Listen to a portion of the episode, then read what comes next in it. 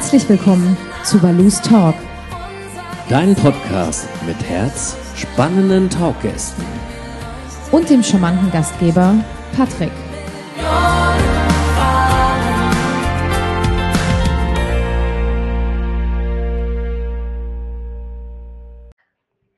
Liebe Ines Marie-Jäger, einen schönen guten Morgen und vielen Dank für die Interviewzusage. Ja, hallo und guten Morgen. Ja. Vielen Dank, dass wir ein schönes Gespräch miteinander haben werden. Ich freue mich drauf, definitiv sogar. Ja. Du bist Sängerin, du bist Schauspielerin und am Ende des Tages aber ein Herzmensch. So wie man dich auch in den sozialen Medien sieht oder wenn man mal einen Snippet von einem Auftritt von dir sieht oder dich eben als Schauspielerin schon mal gesehen hat. Da fragt man sich natürlich als allererstes, woher kommt bei dir so die Vorliebe für das Handwerk oder für das Kunsthandwerk, Musik und Schauspiel? Die Vorliebe, ja, die Vorliebe zu diesem gesamten Bereich der darstellenden Künste, sozusagen Singen, Tanzen, Schauspielern, alles zu verbinden, das ist in meiner Jugend durch eine Fernsehserie gekommen, und zwar des Broadways Liebstes Kind. Da sind so tolle Musical-Filme oder Musikfilme gelaufen, die ich sonntags total geliebt habe. Das war zwar auch, sagen wir mal, Kinderthemen wie Mary Poppins, aber auch die Frank Sinatra-Filme, Shirley MacLaine. Ja, das fand ich also traumhaft. Hinter jedem Vorhang war ein Orchester und es war Friede, Freude, Eierkuchen, tolle, spannende Geschichten. Ja, das habe ich also an den Wochenenden samstags, sonntags sehr, sehr geliebt. Und das war eine besondere Sendereihe und da ist sozusagen praktisch der Samen gelegt worden, auch gerade was die Orchestrierung, die Big Bands und so weiter anbelangt. Ja, und dann bin ich natürlich auch Kölnerin, die mit viel Musik in der Karnevalszeit, auch mit Bands, mit Bläsersätzen, auch mit Latin-Rhythmen eine gewisse Phase groß geworden ist. Und ja, das ist so eine Kombination aus diesen beiden Bereichen, wo praktisch diese Liebe zur Musik hergekommen ist. Du hast entsprechend dich dann auch ausbilden lassen und hast ja auch eine gute Ausbildung genossen, nicht nur in Deutschland, sondern ja auch in... Ja. Das kommt drauf an, wie man das liest. Also als ich ursprünglich angefangen habe, war die Musiktheaterwelle in Deutschland noch nicht wieder da und es war nicht so einfach, ein Ausbildungsinstitut in Deutschland überhaupt zu finden, die mehrsprachig ausbildet. An staatliche Schulen konnte ich damals nicht gehen, weil ich schon in einem Beruf stand. Und ich musste auch durch meinen Beruf überhaupt meine künstlerische Ausbildung mir finanzieren. Die bekannten Institute, auch die Ausbildung Theater an der Wien oder auch in Hamburg oder auch die ganze Musicalwelle kam etwas später und ich war auf Privatschulen in Hamburg und habe im Weiteren dann als Fortbildung, weil es einfach klar wurde, dass das Niveau immer höher steigt, nicht wirklich im Ausland studiert, sondern mit internationalen Dozenten teilweise in Deutschland. Oder gut, ich war auch mal auf Schauspielworkshops in Rom, in Madrid, das ist schon richtig, aber ich habe leider das nicht geschafft, im Ausland konsequent einen größeren Block an Studium zu machen. Das hatte ich anfangs geplant, das war aber nicht umzusetzen. Also die finanziellen Hürden oder Vorgaben dafür sind für mich leider zu schwierig gewesen und diesen Traum habe ich leider nicht erfüllen können und das bedauere ich heute auch. Denn mit einem internationalen Ausbildungs-Background ist es doch eine ganz andere Entwicklung in der Branche. Das habe ich schon ganz, ganz häufig gehört. Das ist auch bei vielen der Grund, warum die dann so ein oder zwei Semester im Ausland studieren, um sich dann eben auch diesen Background zu holen und vor allen Dingen auch diesen Kontakt zu haben. Wer dann absoluter Vorreiter ist, ist Lee Strasberg, wo ja unfassbar viele Menschen dann ihre Ausbildung genießen. Jetzt ist es ja bei dir so, dass du das eben nicht nur im Bereich des Schauspiels oder des Tanzes und Gesanges machen wolltest, sondern diese Kombination ist ja bei dir schon etwas Besonderes, denn in der Zeit, als du diese Ausbildung gemacht hast, war das ja wirklich hier in Deutschland so quasi eine Nische, die überhaupt so gut wie gar nicht bedient wurde. War das bei dir aber wirklich so, dass diese Vorliebe daher so intensiv gewesen ist durch diese Filme, die du geschaut hast? Oder gab es vielleicht den einen oder anderen Darsteller, Schauspieler, Sänger oder wie auch immer, wo du gesagt hast, boah, das ist das möchtest du unbedingt später machen? Naja, zu dem Zeitpunkt waren natürlich auch Sachen wie Hair, wie die West Side Story, die Barbra Streisand Filme oder auch Shirley MacLaine. Das waren natürlich auch alles Themen, die die Sachen miteinander verbunden haben und kombiniert haben. Man muss natürlich auch sagen, man muss ein gewisses, ja, wie soll ich mal sagen, Grundtalent für bestimmte Dinge schon auch mitbringen. Also einerseits das musikalische Gehör, Stimme kann man auch teilweise ausbilden. Das ist auch ein Entwicklungsprozess für die Stimme an sich. Aber es muss natürlich auch das Physische, also die körperliche Präsenz, die physische Ausbildung, das Talent zum Tanzen und praktisch die physische Ausstrahlung schon auch da sein, um das verbinden zu können. Wenn das nicht so da ist, dann kann man im Musical-Bereich, im tänzerischen Bereich, wenn man tänzerisch was darstellen will, das ist dann einfach nicht zu erfüllen. Da kommen auch Schauspieler, die jetzt einmal mal in Schauspielensembles in festen Häusern sind und dann Musical spielen, oft insofern an die Grenzen, dann kommt es einfach nicht so rüber. Umso klarer und umso jünger man mit der Ausbildung da anfängt, alles miteinander zu verbinden, weil auch der Körper ab einem gewissen Stadium natürlich an Grenzen gerät. Und wenn man dann mal zum Beispiel zurückblickt auf das Musical Chorus Line, wo es darum geht, einfach in bestimmten Auswahlstadien bestimmte Übungen erstmal zu vollbringen, bis man zu seinem eigentlichen Hauptfach kommt, dass man das dann zeigen kann. Also sprich, wenn ein Sänger nicht vorab schon mal ganz zu Anfang 2 Pirouetten drehen kann, kommt er schon gar nicht zum Singen und ist schon aussortiert. Solche Situationen gibt es natürlich drauf an, aber das ist natürlich eine Hürde, dieser muss man sich dann stellen ab einem gewissen Punkt. Und manchmal ist es einfach schwierig, sehr hochklassiges Niveau in den einzelnen Sparten zu finden, ob das ein Gesanglehrer ist, ob das bestimmte Tanzstudios ist, ob das bestimmtes Schauspielfach ist, weil manchmal die Branchen oder die Sparten sich doch nicht so verbinden in der Ausbildung und dann so hochkarätig sind.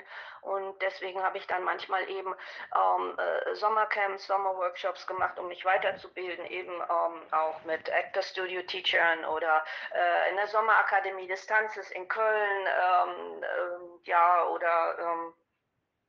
mit bestimmten Gesanglehrern, dass ich in Los Angeles bei Seth Riggs war, die auch bei Lehrern, die eine besondere Faszination noch weitergeben, dass bestimmte Generationen an Dozenten diese Faszination der Bühne, des Darstellens, der jeweiligen Kunstsparte auch weitergeben. Das geht etwas leider verloren, weil die reiferen oder die älteren Darsteller dann nicht mehr so in den Theatern eingebunden sind. Es kommt sehr viel junge Generation nach, aber dass einfach diese Faszination und auch das weitergegeben wird, das finde ich also eigentlich sehr wichtig und das stärkt auch ganz einfach in dem Findungsprozess, wenn man selber Künstler werden möchte, das stärkt sehr stark im Findungsprozess und dass man auf einen guten Weg kommt. Ich denke mal, dass sich jetzt sehr, sehr klar auch herauskristallisiert hat, dass das eben genau das ist, was du wolltest, auch was Besonderes auf die Bühne zu bringen und viele Facetten miteinander zu kombinieren und eben aber auch nicht auf eine gute Ausbildung zu verzichten. Ich habe in deiner Vita gelesen, dass du ja in Musicals auch agiert hast, genauso wie auch auf Theaterbühnen und im Fernsehen schon dein Können unter Beweis stellen durftest. Der größte Unterschied zwischen der Bühne und dem Kameraschauspiel, was ist da für dich das Prägnanteste? Also, was man ganz banal Spiel mal größer, Spiel mal kleiner bezeichnen könnte.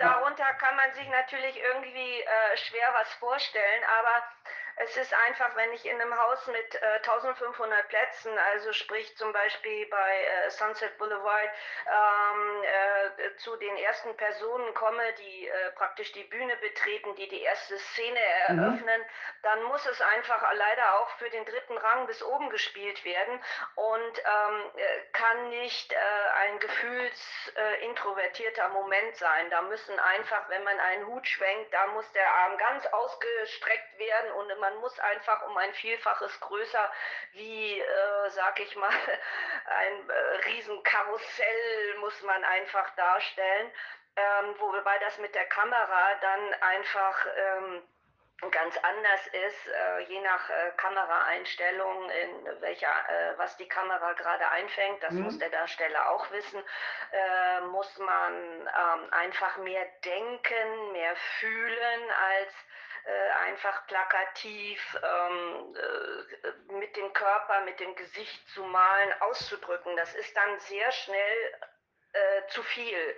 Das wirkt dann einfach, zu überzeichnet. Das ist mitunter aber ja so differenziert entweder schwer zu verstehen in dem Moment, wo einem das gesagt wird, mach dies, mach jenes, das muss so groß sein oder so. Das ist dann schwer hereinzufühlen. Es ist eine Kunst für sich, das zu unterscheiden. Ja, oder auch einfach, dass für die Kamera es reicht, einen Gedanken von hier bis ans Ende hinter die Kamera zu schicken. Das kann eine Kamera einfangen. Für die Bühne reicht das einfach nicht. Das bedarf auch einer gewissen Schulung oder unterschiedlichen Ausbildungsprozessen oder Lernprozessen, dass man sowas übt oder dass man für sich selber das umsetzen kann oder verstehen kann, was die jeweilige Regieanweisung oder was einfach das jeweilige Spiel ist, was man eben macht, für wie groß ist die Bühne, für was muss man was spielen. Also ja, das ist auch ein gewisser Lernprozess, praktisch aber auch in einer Karriere, also oder in einer Laufbahn. Kannst du dich noch an den für dich besondersten Moment auf der Bühne erinnern, wo du wirklich gedacht hast, wow?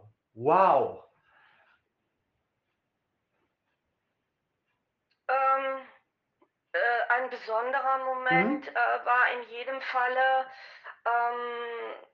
als ich in der West Side Story gespielt habe, da hatte ich zwei Positionen, also es ist mir öfter schon passiert, dass ich zwei völlig unterschiedliche Rollen in einem Stück spiele. Das war zum Beispiel bei Grease, habe ich mal die Frenchie, die so ein bisschen dümmlich, pinke Haare spielt. Hörst du mich noch? Ja, alles gut. Weil ich habe hier aus Versehen auf den Knopf gedrückt. Ich höre alles okay. Ach so, mach mal was. Und du hörst mich weiterhin? Wunderbar. Prima. Und auf was ich hinaus wollte, in der West Side Story an der Oper in Bonn habe ich die Francesca gespielt, also eine der Shark Ladies, die im Ensemble ist. Und in der zweiten Spielzeit, als wir das gespielt haben, gab es die Consuela. Da bin ich praktisch in der Position nachgerückt. Die ist eine von den I Feel Pretty Girls, die I Feel Pretty singt, aber auch ein Traum, eine Traumsequenz praktisch anstimmt. Und da war das so inszeniert, dass wir alle praktisch aus dem Bühnenboden, aus dem Unterboden. Das ganze Ensemble war praktisch als Stillleben platziert, jeder an einem bestimmten Platz. Und wir fuhren praktisch aus dem tiefen Boden hoch, auf die Bühne hoch, in so ein Nebelmeer. Und Somewhere wurde angestimmt. Und das war wirklich ein sehr besonderer Moment, weil ich praktisch diesen Song dann angestimmt habe. Das ging dann los und jeder vom Ensemble hatte bestimmte kleine Sequenzen, aber dieser magische Moment, wenn dieses Lied dann beginnt, das war schon wirklich etwas ganz Besonderes. Es ist auch für die eigene Energie, wenn solche Momente anfangen, dass man da sich darauf besinnt, praktisch nicht nervös zu sein, ja, richtig, sondern praktisch die Energie ganz frei zu machen und sich ganz zu öffnen, um wirklich auch das an das Publikum zu geben, an dieser magische Moment, der da entsteht. Also das ist zum Beispiel ein Moment, an den ich mich sehr, sehr gerne erinnere. Und ja, also... Das ist das Besondere an der Sache, ganz genau. Ich kann das schon verstehen, weil es ist schon bestimmt besonders... Energie und vor allen Dingen aber auch adrenalingebend, wenn man so einen Moment erleben darf. Du hast natürlich auch vor der Kamera einige Rollen gespielt, in vielen bekannten Serien mit agiert. Siehst du dich eigentlich eher als Schauspielerin oder als Sängerin? Oder siehst du dich eigentlich eher als Künstlerin? Es ist so, man hat bestimmte Phasen, wo man einen künstlerischen Bereich mehr verfolgt. Also wo, sagen wir mal, dass man sagt, ach, jetzt ist eine Phase, da mache ich sehr viel Musiktheater, ich muss auch körperlich sehr fit sein, muss einfach bestimmte Sachen abrufen. Dann gibt es eben die Phasen im Fernsehbereich, wo man sich sehr viel um Caster kümmert, um die Bewerbungsbilder, um die Videobänder und Castings. Dann sind eben die einzelnen Bereiche oder die Phase, wo man sich um einen Bereich kümmert, stehen dann einfach im Vordergrund.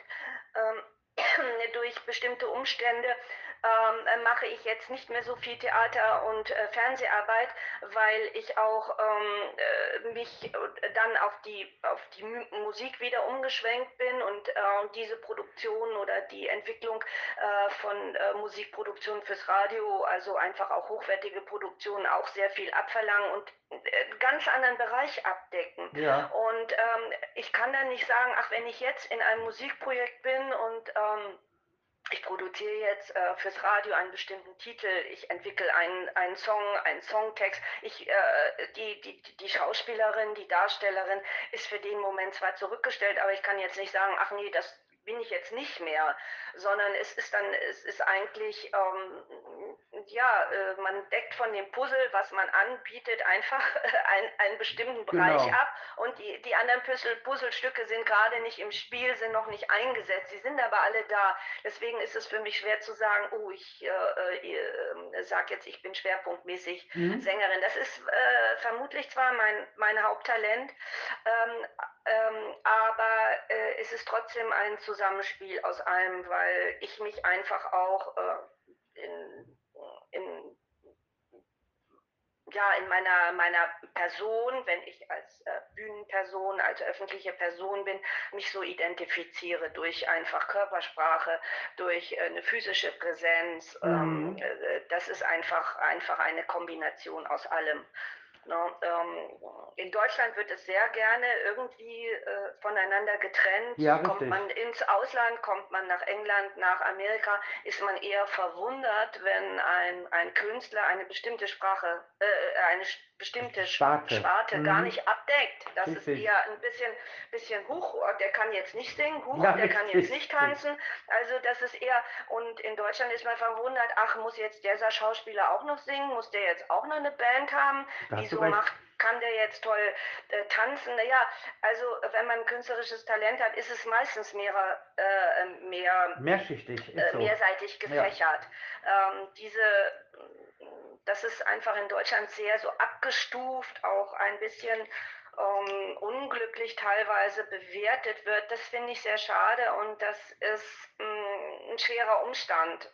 Deswegen sind eigentlich teilweise im Ausland die Künstler auf einem viel höheren, besseren sozialen Wahrnehmung und Status, als das in Deutschland der Fall ist.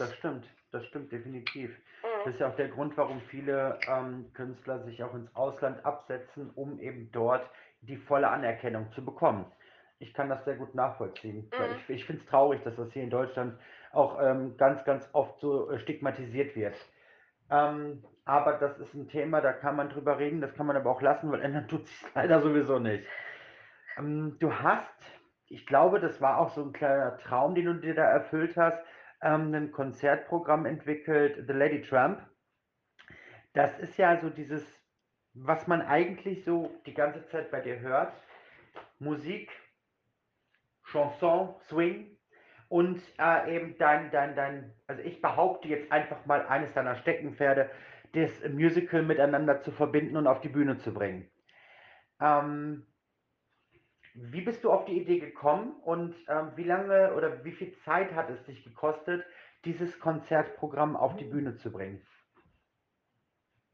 Es ist ja so, viele Swing, Jazz, Titel oder eben auch zum Beispiel The Lady is a Tramp, der Song selber. Also ich nehme ja praktisch mich selber, wenn ich das als Titel nehme, nehme ich mich selber ein bisschen aufs Korn. Also egal wie die Lady hier rüberkommt, sie muss letztendlich ihr Köfferchen doch alleine durch die Welt tragen.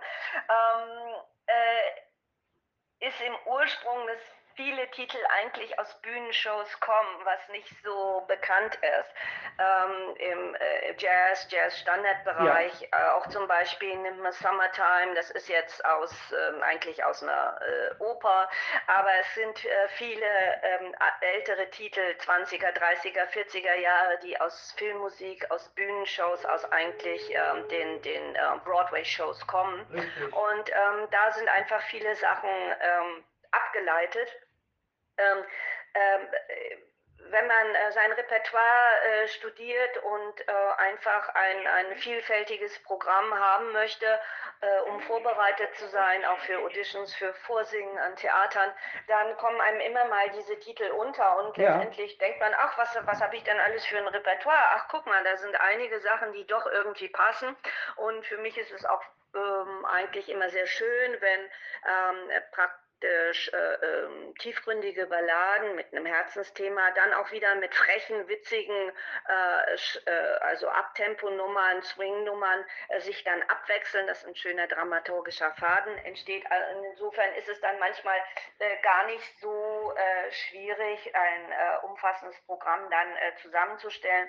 Auch wenn ich jetzt gerade neben dem sozusagen Musical-Gesang, der Gesangsausbildung und auch dem Gesangstraining auch versuche, andere Genres zu verbinden. Also in Popmusik singt man anders als im Musical-Gesang, genauso im Jazz-Bereich. Und ich habe auch bei der European Jazz Akademie, bei Herbolzheimer Seminar mitgemacht und mit anderen Jazzleuten gearbeitet, dass einfach unterschiedliche Farben auch der Stimme und weil man sagt, oh, ich singe jetzt praktisch ein Material, was aus dem Jazzbereich kommt, singe ich anders als ein Song, der aus dem Musicalbereich kommt. Das ist entweder eine andere Technik oder auch nochmal ein anderes Gefühlsempfinden.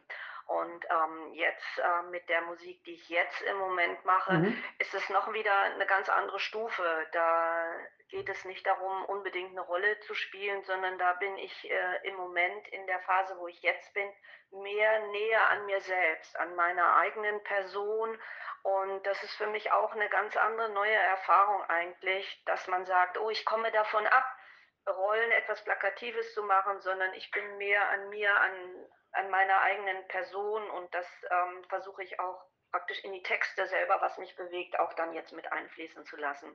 Das hast du auch sehr, sehr gut übergeleitet, denn das wäre nämlich meine nächste Frage gewesen. Aha, okay. Das war jetzt perfekt, ohne das abgesprochen zu haben. Das wäre echt meine nächste Frage gewesen, weil man kann sich natürlich deine Musik anhören. Und du bist ja auch für einige Preise nominiert gewesen und hast ja auch einige einheimsen können. Ein Song, den ich persönlich total toll von dir finde, auch wenn er gar nicht von dir selber ist, ist aber Stark genug. Diese Coverversion von Lara Pavillon. Ja. Die finde ich unfassbar toll. Aber das hat jetzt nichts mit deinen eigenen Songs zu tun. Das ist mir jetzt so gerade spontan eingefallen, weil das ja auch bei dir gewesen ist. Aber wenn man die Musik zum Beispiel von deinem Debütalbum Keine Zeit verschwenden oder aber auch das, was dann zwischendurch gelaufen ist, hört oder so einen Vergleich herstellt, zum Beispiel zu deiner ganz neuen Single, die am Freitag erscheint, Raus aus den Wolken, dann findet man, wenn man sich mit der Musik beschäftigt, eine großartige Veränderung. Du hast textlich, stimmlich und musikalisch eine komplett neue Ines Marie-Jäger-Ära geschaffen. Was war die Intention und vor allen Dingen auch dein Beweggrund, dich so zu verändern, dass du bei dir angekommen zu sein scheinst? Das liegt teilweise am musikalischen Material, was mir vorlag. Also man muss auch sagen, Musikproduktionen zu haben, die im Radio laufen, war ursprünglich nicht das Ziel meiner Träume. Ich bin praktisch mit dem ersten Album Produktion über meine Träume hinausgewachsen. Das war ursprünglich nicht das Ziel gewesen. Dass dieses i-Tüpfelchen dazugekommen ist, ist ein kleines Wunder, und diese ersten Produktionen habe ich ja nicht selber geschrieben, weder die Musik noch den Text. Am Text habe ich teilweise mitgearbeitet, um es weiblich für mich passend zu machen. Einige Songs waren von einem Mann für einen Mann geschrieben. Es gibt ein paar Sachen eben auf dem Debütalbum, die genau für mich geschrieben worden sind, aber wo ich an der Produktion zwar mit beteiligt war, aber praktisch nicht an der Komposition und inhaltlich am Text. Die passen auch alle toll, das Latin-Feeling, Singer-Songwriter-Feeling, wunderbar. Mir war aber klar, dass ich stimmlich und inhaltlich und auch in dem Gesangsrange, also in dem Stimmumfang, wo genau ein Song liegt und wo ist der Kern der Stimme und was ist der Wiedererkennungswert meiner Gesangsstimme, dass ich da mit den bis dato noch gar nicht angekommen war. Und eine kleine Geschichte dazu: Ich habe vor 2-3 Jahren zum Jahreswechsel mal in einem Cluburlaub Nico Santos persönlich getroffen. Ja. Der war da und hat auch an Silvesternacht ist er aufgetreten, und am nächsten Tag ist er am Strand ganz alleine mit dem Piano aufgetreten, und ich habe kurz mit ihm gesprochen, habe gesagt, und da fiel mir eigentlich auch auf, wie sehr er selber eine Signatur als Künstler hat, eine Signatur in der Stimme, und ich dachte noch, Mensch, da bin ich noch gar nicht angekommen, und ich war mitten in meiner Albumproduktion zu diesem Zeitpunkt und war noch in der Schlussproduktion von 3 Songs. Und habe gedacht, bei diesen Songs, wenn ich die jetzt fertigstelle, die waren noch so im Rohkorsett, die waren stimmlich, lagen die noch nicht inhaltlich, und ich konnte noch sehr viel Einfluss nehmen, auch auf die musikalische Komposition. Ich habe gedacht, bei diesen Songs musst du darauf achten, dass ich mich dahin entwickle. Ich bin in meiner Entwicklung noch nicht in dem Kern, was meine künstlerischen Fähigkeiten ausmachen. Da bin ich noch nicht hingekommen. Also man merkt manchmal als Künstler, dass man noch die Treppe geht dann noch nach oben. Man hat ein paar gewisse Stufen schon erreicht, aber eigentlich ist das Ziel oder ist der wirkliche Dreh- und Angelpunkt noch gar nicht erreicht. Und wie komme ich dahin? Wie kann ich mich dahin entwickeln? Und er hat mir da irgendwie, also praktisch indirekt, einen Gedankenanstoß gegeben, mehr darauf Aufmerksamkeit zu bekommen. Mhm. Und so sind dann die letzten Songs einfach fertig geworden, und mit dieser Intention ist es einfach in einen anderen Bereich gekommen, und auch inhaltlich, dass es ein bisschen markantere, ein bisschen abwechslungsreich markanteren Inhalt bekommt, ne? Das ist Raus aus den Wolken ist ja auch inhaltlich jetzt zum Beispiel, mir lag es am Herzen, mal einen Song zu schreiben, wo es darum geht, wie ist es eigentlich, dieses besondere Gefühl, wenn gerade eine schlimme Wendung in mein Leben eintritt. Das kann wirklich auch manchmal nur sein, was mir selber passiert ist, man steht am Flughafen und stellt fest, oh, auf dem Weg hier von A nach B hat mir einer das Portemonnaie geklappt. Ich stehe in einer fremden Stadt, ich habe nicht einen Euro in der Tasche. Richtig. Was soll ich jetzt machen? Für einen Moment hat man so einen ganz besonderen Schockmoment, und man weiß gar nicht, wie soll man das ausdrücken, wie fühlt sich das an? Also wenn ich das jetzt erzähle, kriege ich selber richtig ein bisschen Gänsehaut, weil ich mich an diesen Moment so erinnere. Und selbst wenn ich aus dem Haus gehe und habe die Tür zugezogen und stehe gerade, weiß ich, mit Mülleimer mit den Schlapfen vor der Tür und denke, was mache ich denn jetzt? Also es müssen nicht wirkliche Dramen sein, es können so Alltagsprobleme sein, aber plötzlich fährt es einem in die Knochen. Ja. Und ich wollte sehr gerne das mal beschreiben. Das kann natürlich auch ein schwieriger Moment sein, wo man mal einfach eine Person aus dem Leben verliert, also ob jetzt eine Beziehung platzt oder eine Person verstirbt. Da ist ja jetzt gerade im Moment aktuell ganz viel, wo diese Gefühle einfach da sind. Das stimmt. Ob das berufliche Situationen sind oder familiäre Situationen, das passiert ja immer mal. Aber dieses besondere Gefühl zu beschreiben, wo es einem den Boden unter den Füßen wegzieht und man ist wirklich in einem freien Fall, das wollte ich in Worte fassen. Und mit der Komposition, es ist also einfach ein bisschen markantere Gitarren, es sollte einfach auch von der Dramaturgie, von meinem gesamtmusikalischen Material mal ein bisschen stärkeren Charakter zeigen, dass man später, wenn man ein Konzert hat, auch wirklich abwechslungsreiche Musik hat. Richtig. Das war also meine Intention, und insofern ist diese Entwicklung jetzt mit dem neuen Album, hat einfach für mich wo geht die Vision hin? Wohin entwickle ich mich als Künstler weiter? Wie kann ich an der Stimme arbeiten, am Inhalt, an der Musik, und was bereichert einfach mein gesamtes Material? Das war das Ziel. Mhm. Du hast, oder nicht du hast, sondern das war jetzt der falsche Anfang, du bist ja bei einem neuen Label angekommen, Seven Us Media, und dort wird ja auch die Albumveröffentlichung von Momentum stattfinden. Und am Freitag, wie gesagt, deine Single Raus aus den Wolken. Wie ist das für dich? Ich meine, du bist eine etablierte Künstlerin, die seit fast 40 Jahren dabei ist. Das ist ein bisschen viel. Aber gut. Doch wohl, quasi fast. Wenn man das jetzt ein bisschen überspitzt darstellt. Also zumindest mit Ausbildung und mit allem sind es auf jeden Fall roundabout so ungefähr. Ist das immer noch ein aufregender Moment, wenn so eine Veröffentlichung ansteht, oder jetzt, ich denke mal auch, weil es ein sehr persönliches Album sein wird, wie ist der Aufregungsfaktor bei dir, und vor allen Dingen, wie gehst du persönlich damit um? Das muss man von Tagesfassung und Situation immer ein bisschen neu bewerten. Okay. Den einen oder anderen Tag denkt man, gut, man hat alles vorbereitet, man geht gelassen drauf zu. Am nächsten Tag denkt man, oh, wird es ankommen? Wie erreicht es die Leute? Sind die Leute auf Spotify? Warten sie, wann es im Radio kommt? Wird es in die Radiostationen kommen? Wie wird es von den Redakteuren angenommen?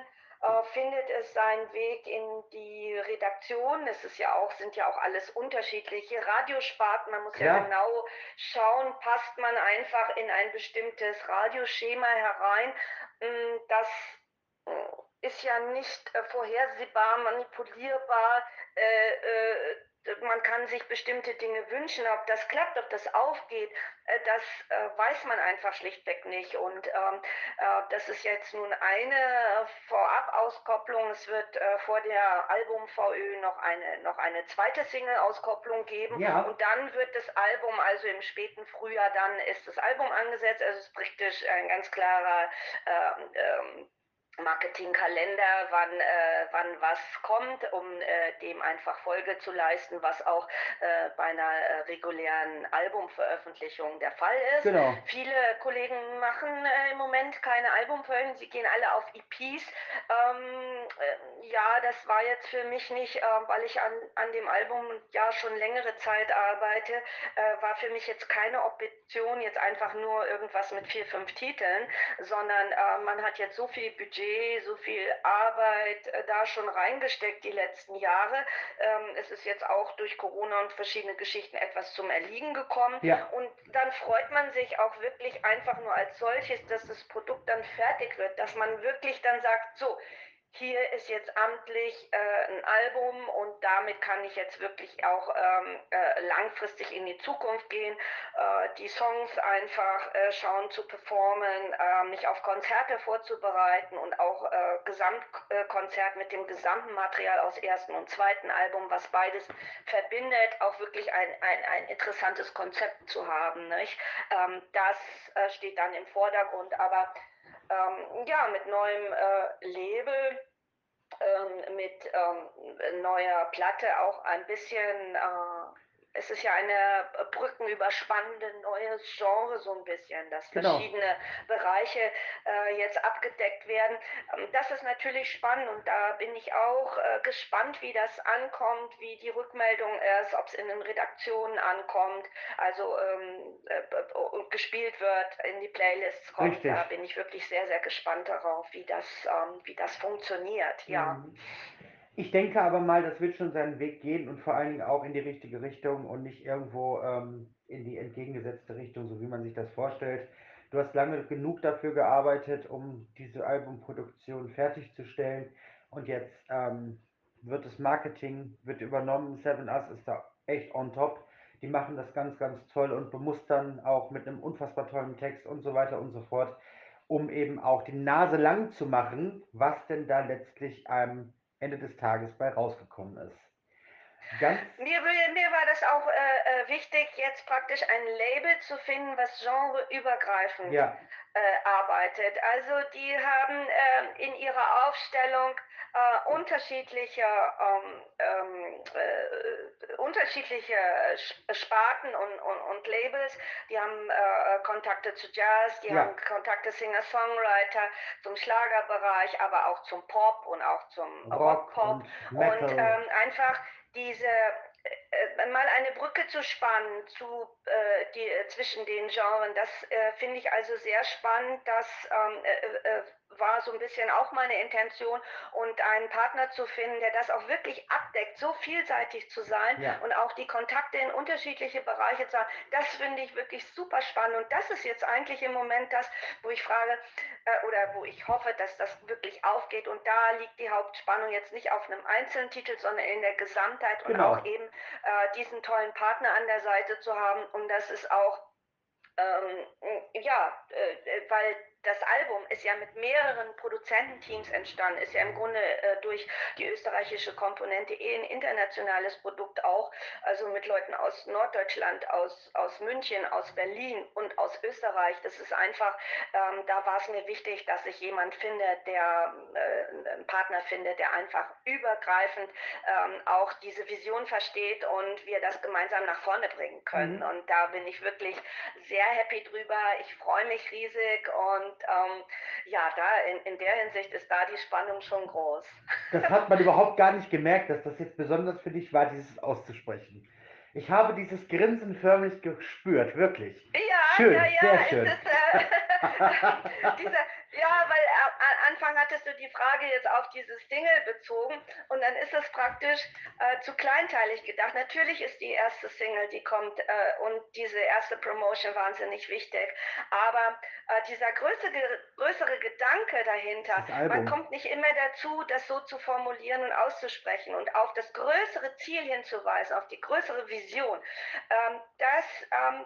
Manchmal geht das so ein bisschen in der Tagessituation oder im Gesprächsthema ein bisschen unter, weil man sich auf eine Sache gesprächsmäßig konzentriert. Aber das ist jetzt auch, wenn ich das erkläre, dann kocht das richtig in mir hoch und das ist schon richtig, dass du das praktisch mein Grinsen und meine Freude da richtig auch spürst. Das kann ich gar nicht anders, das kann ich auch gar nicht verstecken. Sollst du auch nicht, das ist wunderbar. Ja. Ganz viele Informationen über dich als Künstlerin gibt es auch auf deiner eigenen Homepage Ines-Marie-Jäger mit ae.de. Ganz genau. Und du bist ja auch auf ganz, ganz vielen Social-Media-Kanälen zu finden.